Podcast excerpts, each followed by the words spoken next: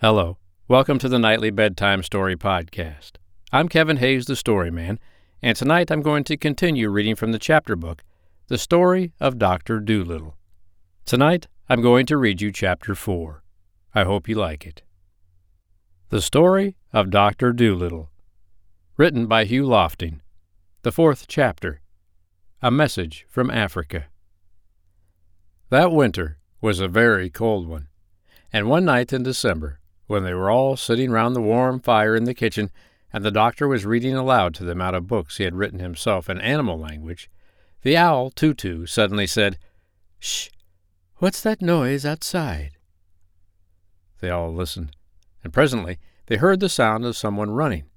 Then the door flew open, and the monkey Chee Chee ran in, badly out of breath. Doctor, he cried, I've just had a message from a cousin of mine in Africa. There is a terrible sickness among the monkeys out there. They are all catching it, and they are dying in the hundreds. They have heard of you, and beg you to come to Africa to stop the sickness. Who brought the message? asked the doctor, taking off his spectacles and laying down his book.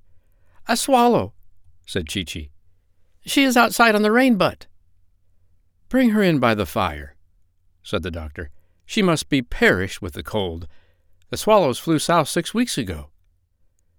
So the swallow was brought in, all huddled and shivering, and although she was a little afraid at first, she soon got warmed up and sat on the edge of the mantelpiece and began to talk.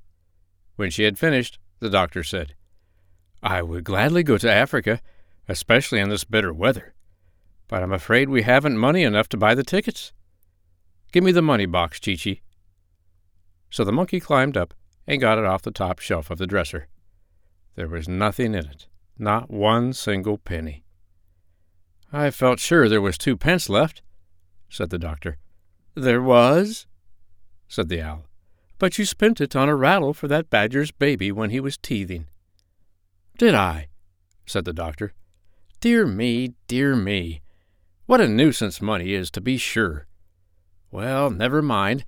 Perhaps if I go down to the seaside, I shall be able to borrow a boat that will take us to Africa. I knew a seaman once who brought his baby to me with measles. Maybe he'll lend us his boat. The baby got well. So, early the next morning, the doctor went down to the seashore, and when he came back, he told the animals it was all right. The sailor was going to lend them the boat.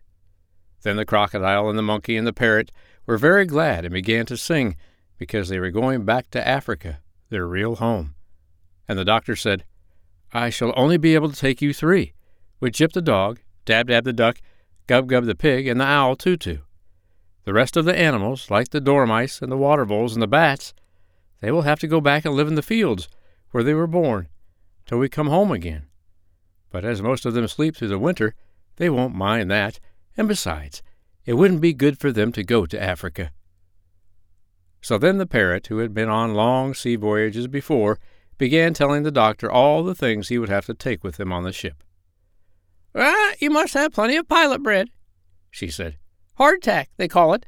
And you must have beef in cans, and an anchor. I expect the ship will have its own anchor, said the doctor. Well, make sure, said Polynesia, because it's very important. You can't stop if you haven't got an anchor. And you'll need a bell. What's that for?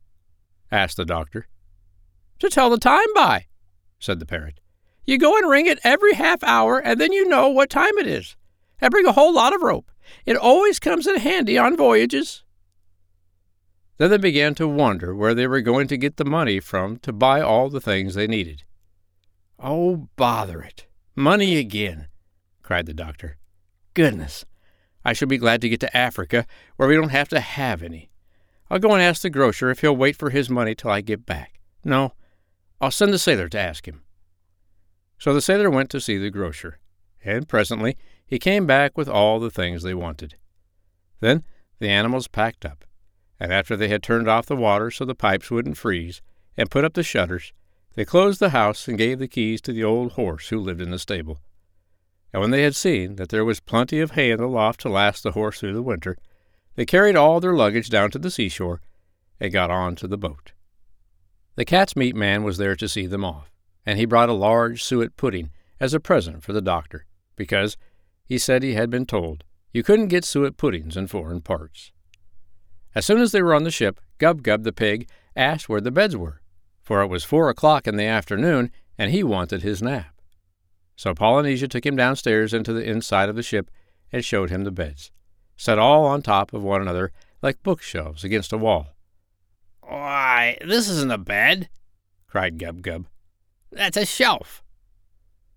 Ah, beds are always like that on ships, said the parrot. It isn't a shelf. Climb up into it and go to sleep. That's what you call a bunk. I don't think I'll go to bed yet, said Gub Gub. I'm too excited. I want to go upstairs again and see them start. Well, this is your first trip, said Polynesia. You will get used to the life after a while. And she went back up the stairs of the ship, humming this song to herself. I've seen the Black Sea and the Red Sea. I rounded the Isle of Wight. I discovered the Yellow River and the Orange, too, by night. Now Greenland drops behind again, and I sail the ocean blue. I'm tired of all these colors, Jane, so I'm coming back to you. They were just going to start on their journey when the doctor said he would have to go back and ask the sailor the way to Africa. But the swallow said she had been to that country many times and would show them how to get there. So the doctor told Chee Chee to pull up the anchor, and the voyage began. I hope you liked Chapter 4 of the story of Dr. Dolittle, written by Hugh Lofting. Make sure you follow the podcast and come back tomorrow night for the nightly bedtime story, where I'll read you Chapter 5. I'm Kevin Hayes, the Story Man. I'll be back tomorrow night. But for tonight, good night.